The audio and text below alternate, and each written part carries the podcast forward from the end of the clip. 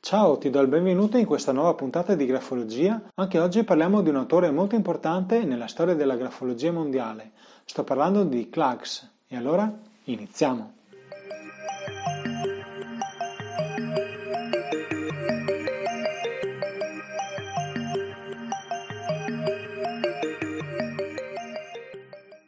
In Germania inizia ad avere molta influenza il filosofo e caratterologo Ludwig Klages, allievo di Preyer, che, influenzato dal pensiero di Nietzsche sull'autenticità dell'uomo, dalla scrittura cerca di risalire agli aspetti che ci rendono diversi gli uni dagli altri.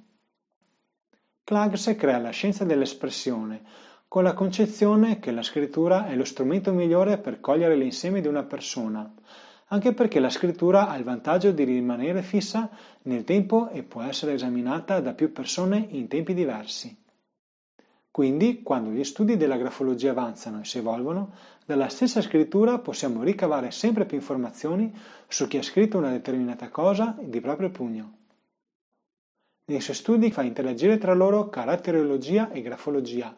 Klages non si vuole limitare all'analisi di ogni singolo segno grafico come facevano i suoi predecessori Michon e Crépieux-Jamin, ma preferisce prendere in considerazione l'insieme dei gesti grafici e i loro movimenti che danno vita ad un dinamismo. Klages, per comprendere meglio il movimento grafico, introduce l'idea di ritmo. Il ritmo nasce dall'opposizione di due forze tra di loro. Il primo è un ritmo regolare, che è come una lancetta di orologio che rende tutto scandito ma un po' monotono. Il secondo è un ritmo con espressione, ovvero che è un po' vivace. È come una persona che freme per andare ad un appuntamento. Questa persona probabilmente batterà i piedi per terra in modo nervoso e con un certo ritmo, che sicuramente non è monotono, ma impaziente. Dal punto di vista vitale, la quantità e la qualità del ritmo è un indice di originalità dello scrivente. Più il ritmo è accentuato e variegato, maggiore è la vitalità, originalità, l'energia psichica, la creatività, la potenzialità e la possibilità di evoluzione dello stesso scrivente.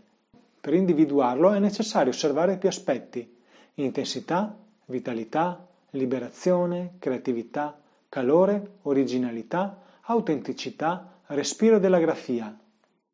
Nei suoi studi Klages si accorge di come la spontaneità nella scrittura può essere alterata da circostanze accidentali, momentanee ed essere riconducibile ad elementi esterni come per esempio la qualità della penna, all'inchiostro, alla postura del corpo o di una sua parte, oppure elementi interni, per esempio stati d'animo passeggeri come tensioni emotive, oppure per quanto ci si è esercitati nella scrittura. Rispetto al sesso di chi scrive, non ha scoperto nulla poiché nessun essere umano possiede caratteristiche intellettive solo maschili o solo femminili, ma piuttosto è una mescolanza data da tanti fattori. Klages tende a riassumere i segni grafologici e a raccoglierli secondo categorie grafiche.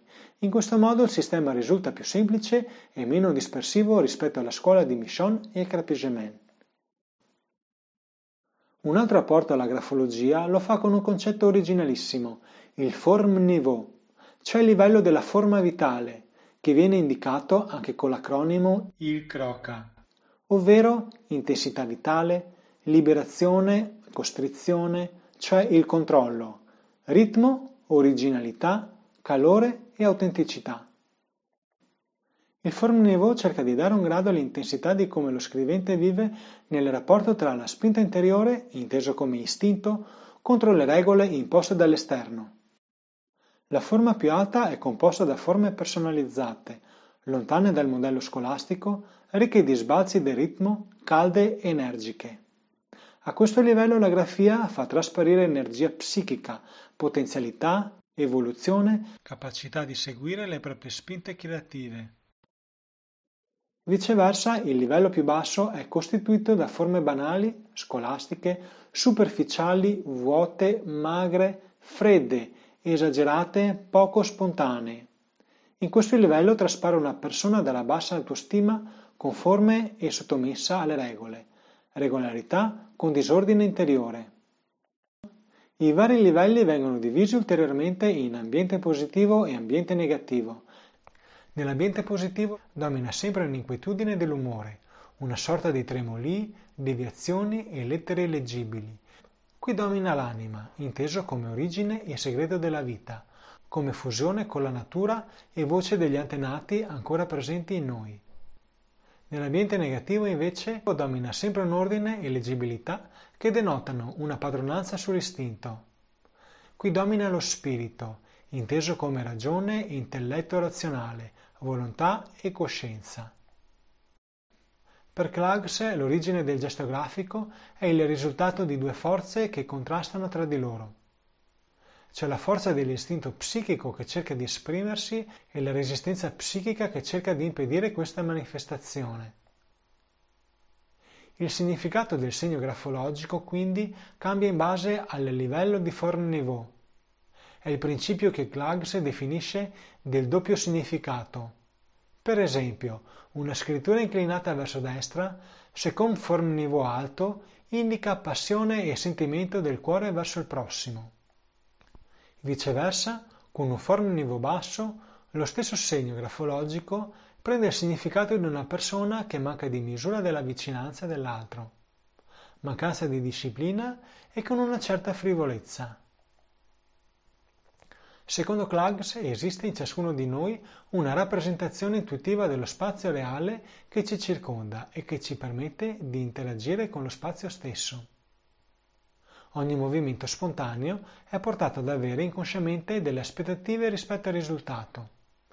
Per esempio, se muovo il mio braccio per afferrare una mela posta sul tavolo, per poi mangiarla, mi aspetto di riuscire a prendere la mela con il braccio che voglio io, per esempio il destro, senza farla cadere.